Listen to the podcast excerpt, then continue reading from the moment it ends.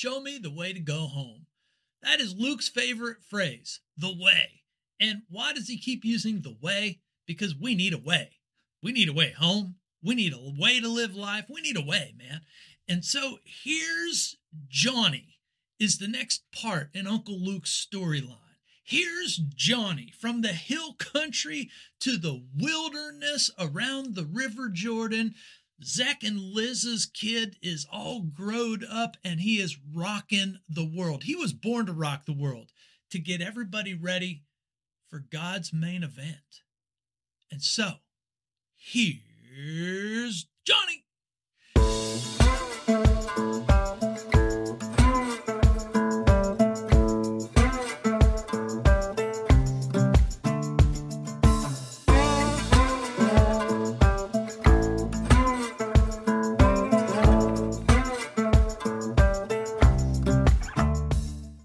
Welcome to the Biblical Channel. Always glad somebody's showing up because, well, we need to read our Bibles, we need to say our prayers, and we need to get together and talk God, man. Get your favorite beverage, get your favorite whatever together and do some God talking. That's the whole aim and objective. That's all we're trying to do is get people talking about God. Why? Well, because God has the best story that's ever been played out. I absolutely am thankful for CNN. No, not CNN. That not that one. No, I'm not thankful for CNN. I'm thankful for ESPN for running this great commercial about college football, but they talk about college football as being the greatest story ever played.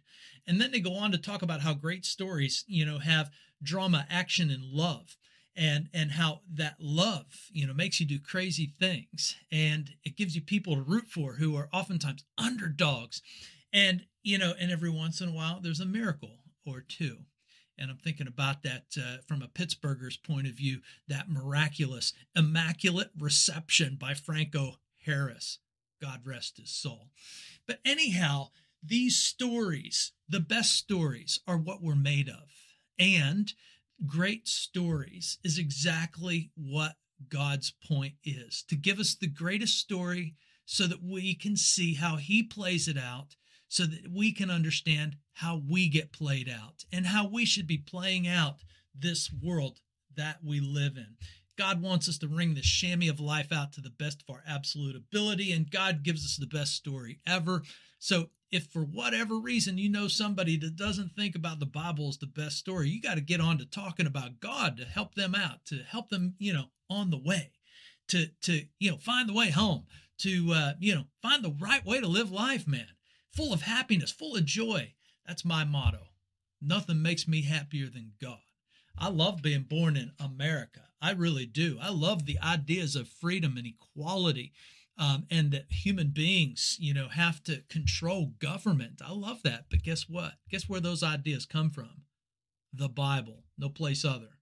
Well, that's a whole nother topic. But before we go any further, let's just pray the way that peasant girl Mary prayed that God gave us all of us tough guys ought to be praying exactly the way that peasant girl Mary prays. And she prays like this My soul magnifies the Lord, and my spirit rejoices in God my Savior, for he has looked on the humble estate of his servant.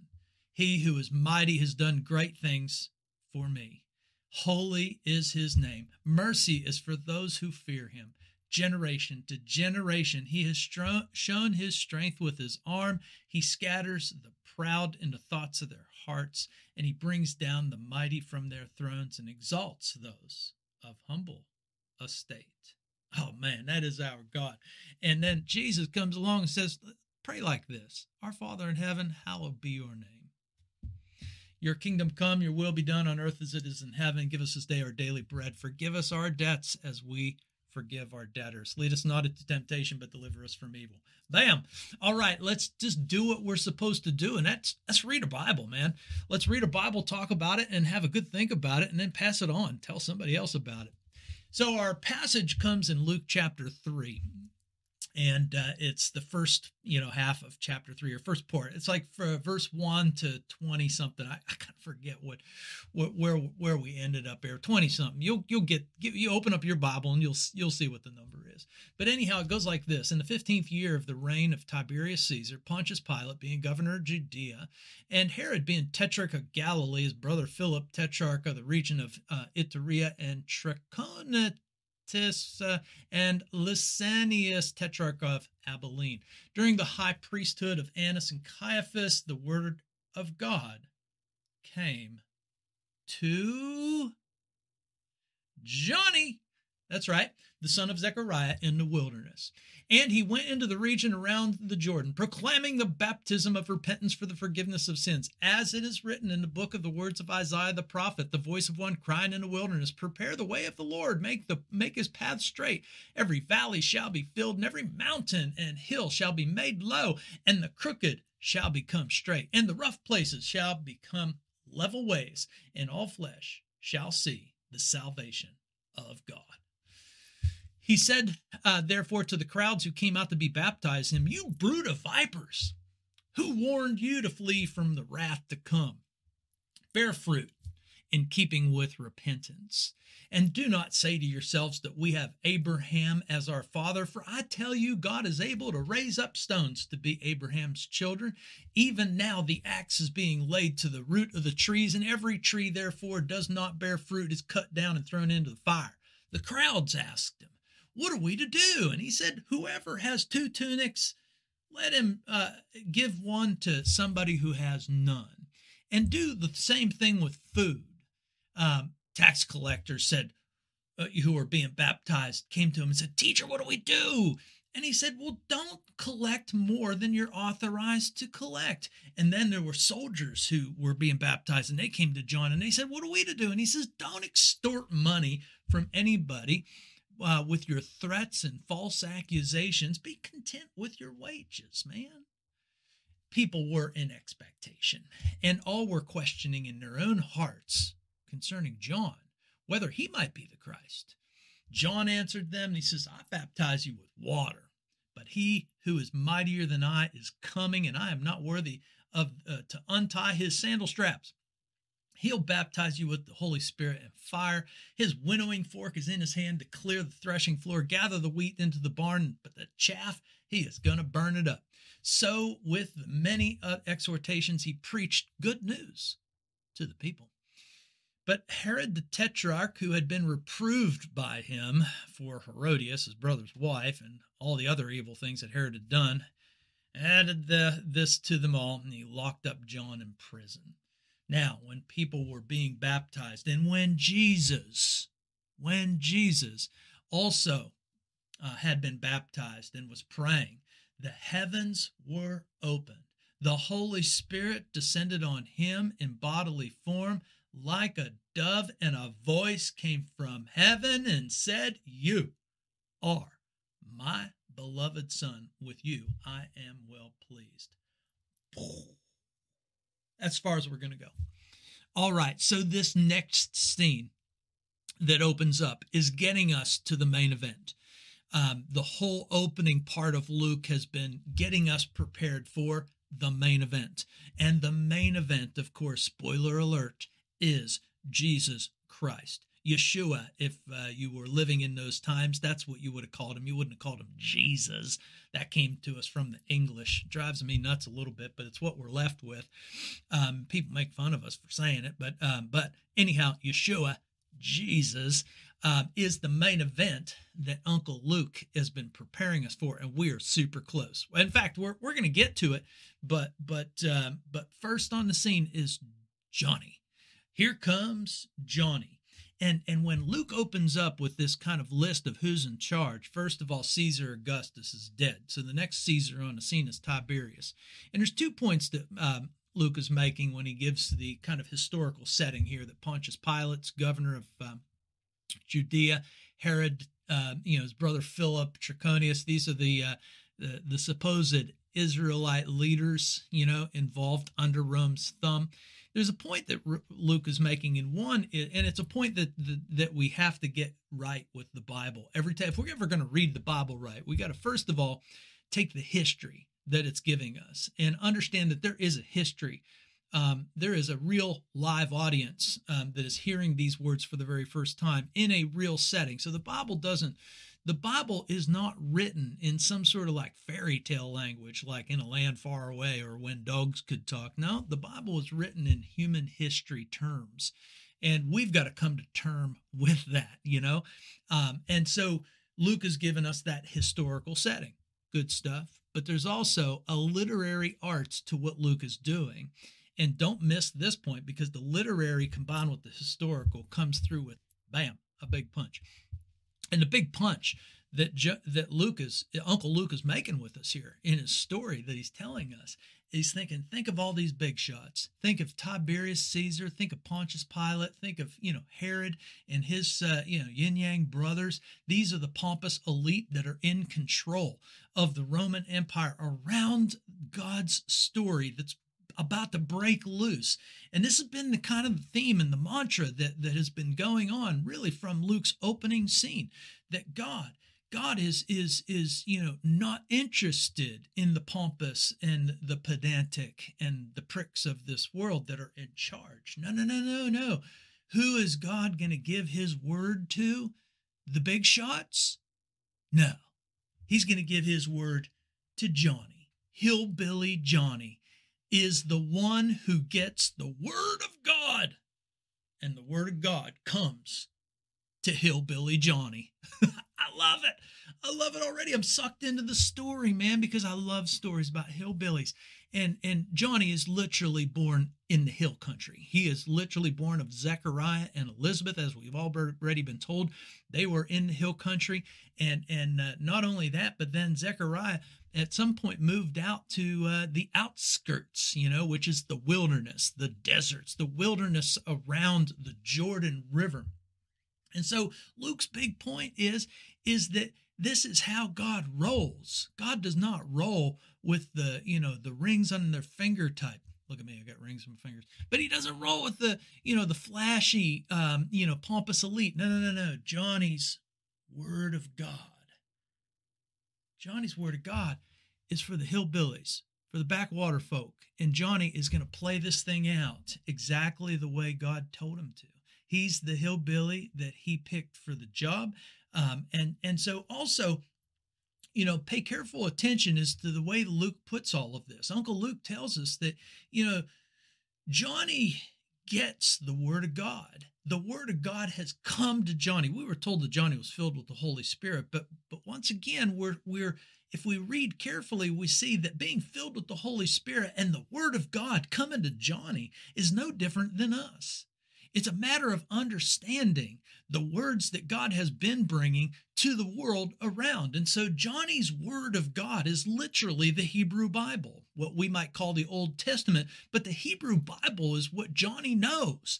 Johnny's been studying. And how does Johnny know the Hebrew Bible? Well, Johnny's got good parents who knew the Hebrew Bible, and and and parents are supposed to study together. And so Johnny heard the word of God being taught in his family um, from Zechariah and from Elizabeth. He also probably had plenty of times to to listen to the other rabbis in the synagogue teach as as as Elizabeth and Zechariah took Johnny to the synagogue and they were super old so they might have died you know but johnny ends up out in the wilderness but still that wilderness um, you know where johnny is he's not alone he's with other people and and he's in bible study buddy. He is he is getting the word of god in a very natural way in a way that you and i would get the word of god and can get the word of god if we just read our bibles and do that well. But i also have to wonder if johnny didn't have the ultimate of study buddies because remember who Johnny's second cousin is. And and remember, Johnny knows who his second cousin is, and Johnny knows that his big role in this world is to point out that his second cousin, Jesus, is the one that he is to point to. So I have a feeling. I have a feeling. I don't think it's, you know, it doesn't say it exactly, but I have a feeling that Johnny's study buddy not only was his mom and dad and some others in the community, you know, the the religious leaders, you know, around that he had been exposed to, you know, at the temple or in the synagogue, you know, outside of town or inside of town, doesn't matter. But he also probably had the study buddy of Jesus himself. You know, they're cousins, they're second cousins. You know, Mary went right to Elizabeth's place as soon as she found out that Elizabeth was pregnant and she was pregnant. So, so I imagine, you know, there was some family get-togethers, you know, at times, and and I imagine that Johnny and well, Jesus, you know, got together and and talked about the scriptures together, and that's another important point because the the this part of the Bible is going to make the point that Jesus seems to understand himself from the Hebrew Bible too that he doesn't you know always employ the supernatural for his understanding. He uses as we've already been told you know this this you know jesus is is a good student. He's been listening to the scriptures. I have no doubt that there was something really you know very special about jesus hearing the bible being read and hearing that as you know because let's not forget jesus is god. Um, the cat's already been out of the bag. You know mary his mother has had a miraculous conception, not a miraculous reception like Franco Harris. No, no, no. She has a miraculous conception. That means that God Himself has been involved in the child that Mary is carrying supernaturally, you know, in God's way. So, but the Bible's not overdoing this miracle stuff. You know, Jesus seems to be raised like a normal person, in Bible study like a normal person, and comes to his soul and self awareness like a normal person can and should.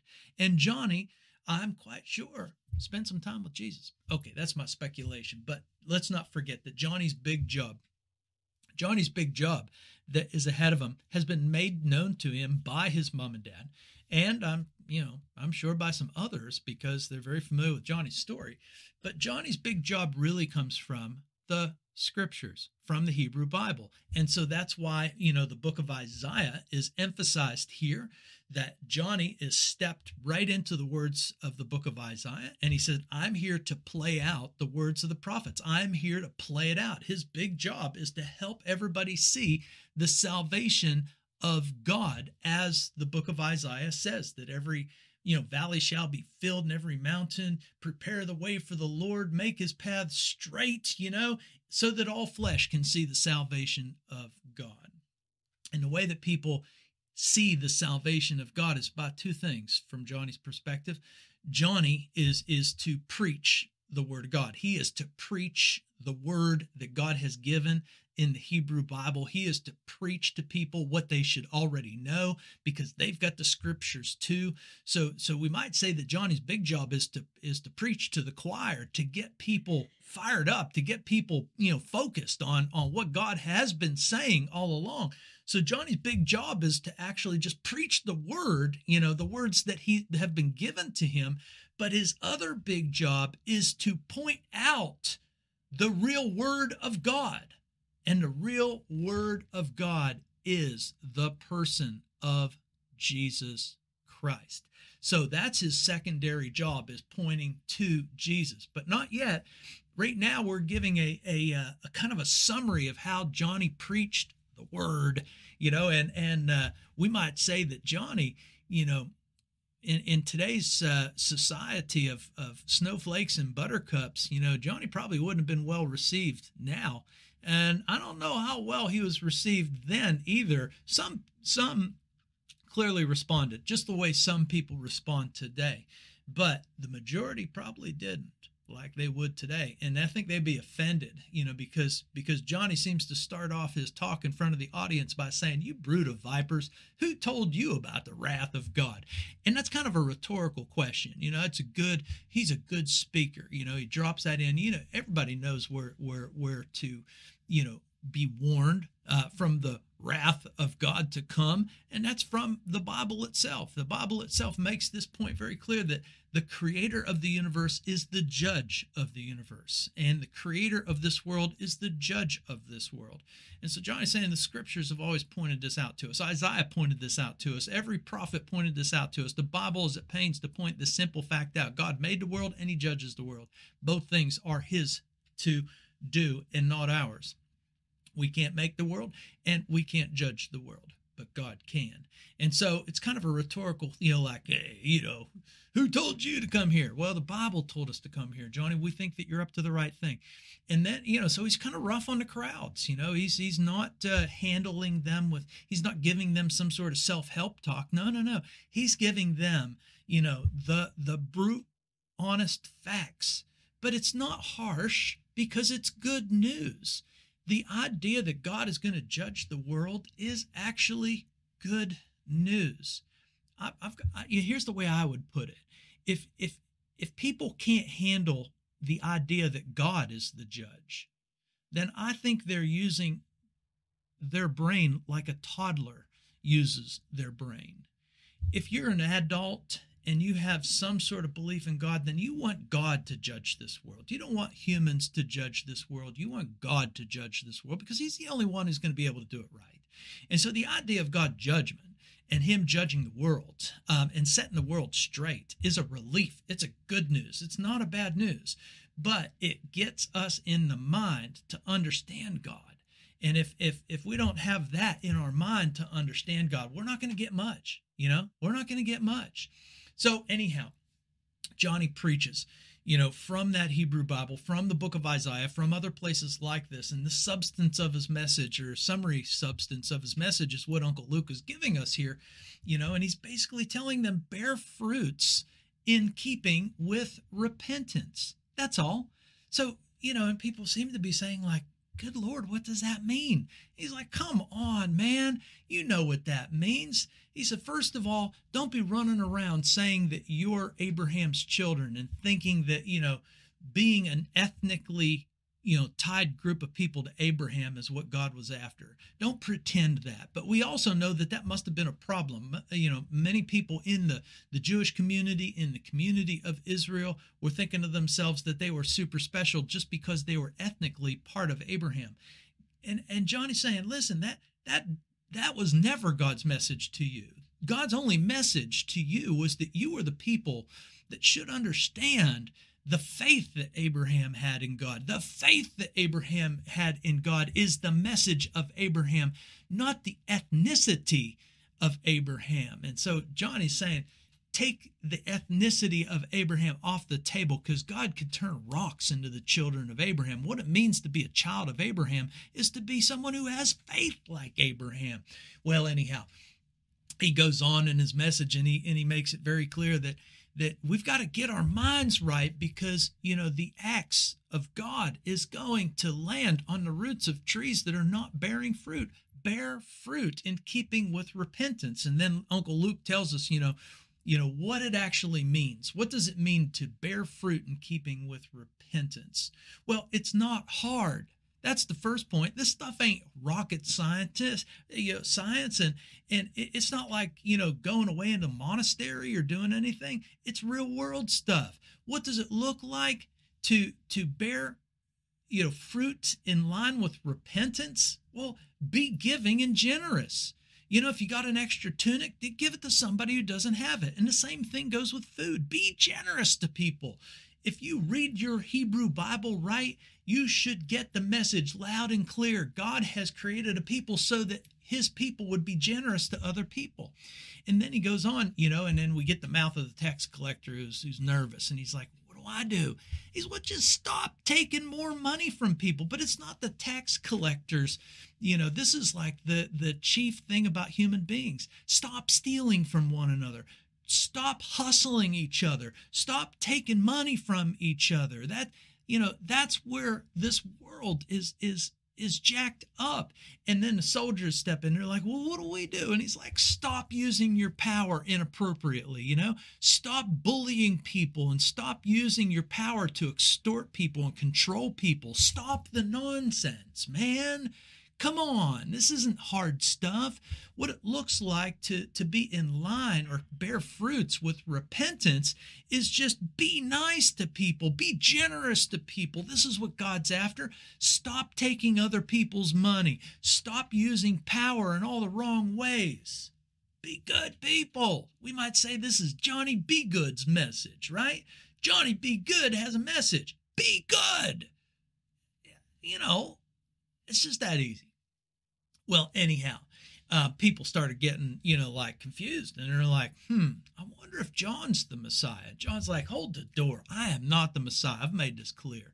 I am not the Messiah. The Messiah is coming and I'm going to point him out to you. But the Messiah, that's not me. No, no, no. I'm just a guy that's got water, you know, and we're all baptizing and playing games in water.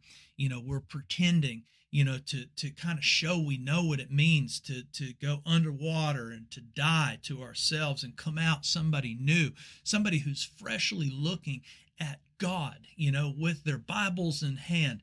Um, and and and john says i just got water you know but the one i'm going to point out to you has the holy spirit and has judgment so the Messiah that I'm going to point out to you has salvation and I'm going to show him to you. But the words, you know, have already been given to us. We ought to be expecting to see salvation. And we also ought to be expecting to see judgment. And the one the Messiah who I'm going to point out to you has both salvation and judgment. The Spirit of God is the message of salvation. The judgment of God is the fire that he's talking about. And so it's just getting people serious. You got to get serious. Listen, there is nothing that brings happiness to your life like getting serious with God. Getting serious with God actually makes you more happy. Getting serious with God actually allows you to really understand good news. So, anyhow, Johnny's big message is you know, I'm not the guy, but I'm going to point him out to you. And I'm preaching to you what he's going to preach to you too, but he's going to live it out because he's going to be the man. And so Johnny exits the story because he gets in Dutch with Herod, and Herod doesn't like the message of Johnny. Herod doesn't like guys like Johnny because Johnny points out, you know, to Herod, you know, you're wrong to have taken your brother's wife. And he gave her a name Herodias, man, like after yourself. But you were wrong to do that. And Johnny has been awkwardly telling, you know, the big shots of the world, you're wrong, brothers. You're wrong. You're just wrong. Well, guess what? Whenever you get up into the nose and into the face of the rich and the powerful, guess what they do? They put you away. That's the real world, baby. That's the way it works right now. We see that going on all around us. But this is this is the world that Johnny's in too. And so Johnny gets locked up and thrown into prison. And and you know what? Johnny's cool with that. We may not be cool with that, but Johnny's cool with that. And Johnny actually probably knows that he has to exit the stage in order for the true, the true moment, the main event to be known. And so it comes out quite subtly, but the main event happens in that last paragraph. The main event is that all these people being baptized, Jesus comes onto the scene and he is baptized as well. And then the hope heavens open up and the holy spirit you know this has got to be a crazy thing to see but the holy spirit visibly you know drops down on jesus you know and and um, and a voice from heaven comes out. Oh yeah i understand. It's a miracle setting right? But this is God's story. And and if you're listening God's story and you and you think there shouldn't be any miracles, then I don't know why you're you know you're not really thinking about God, are you? God's story ought to involve miracles, but these miracles ought to have a good point. And the the point to this is is that this Jesus, this is the real dude. This is the real action. This is the real um, main event. God's Jesus is now on center stage, exactly the way God had played it out. He pulled all these characters to warm up the scene. Elizabeth and Mary and Joseph and Zechariah and John. And Johnny has just set the stage, and now the stage is ripe and ready for Jesus to go. And when Jesus enters the stage, you got to see it. He enters the stage numbered with the transgressors, exactly the way the prophets had said that when the Messiah comes, he will be numbered with the transgressors. And God comes into the middle of this action scene with the sinners. And, and it's so important to understand that the, the, the Bible, God reveals himself to be someone, a, you know, the God of the universe, but he never asks of us what he himself won't do. So he doesn't need this baptism of forgiveness like we do, but he enters it into the middle of it because Jesus is baptized because we need baptized in repentance and forgiveness of sin. You know, Jesus is baptized because we need baptized. Jesus goes into baptism because we need to go into baptism. But it's not the literal event, it's the mindset of needing to die to ourselves and come back up in a fresh way, asking for God's mercy and asking for God's forgiveness. And and it's so important to understand that the Bible portrays God as, as being insanely interested in the lowest places of the world and the dirtiest places in the world. That he isn't afraid to, to hang out with the sinners, that he's not afraid because that's where salvation and rescue actually happens. Think about it in real ter- world terms. A salvation or a rescue happens by actually going to those who need salvation and need rescuing. Uh, my son is reading a great book about the Sea Breeze One that was, uh, you know, listing, you know, off the coast of North Carolina, and this was just like twenty some years ago.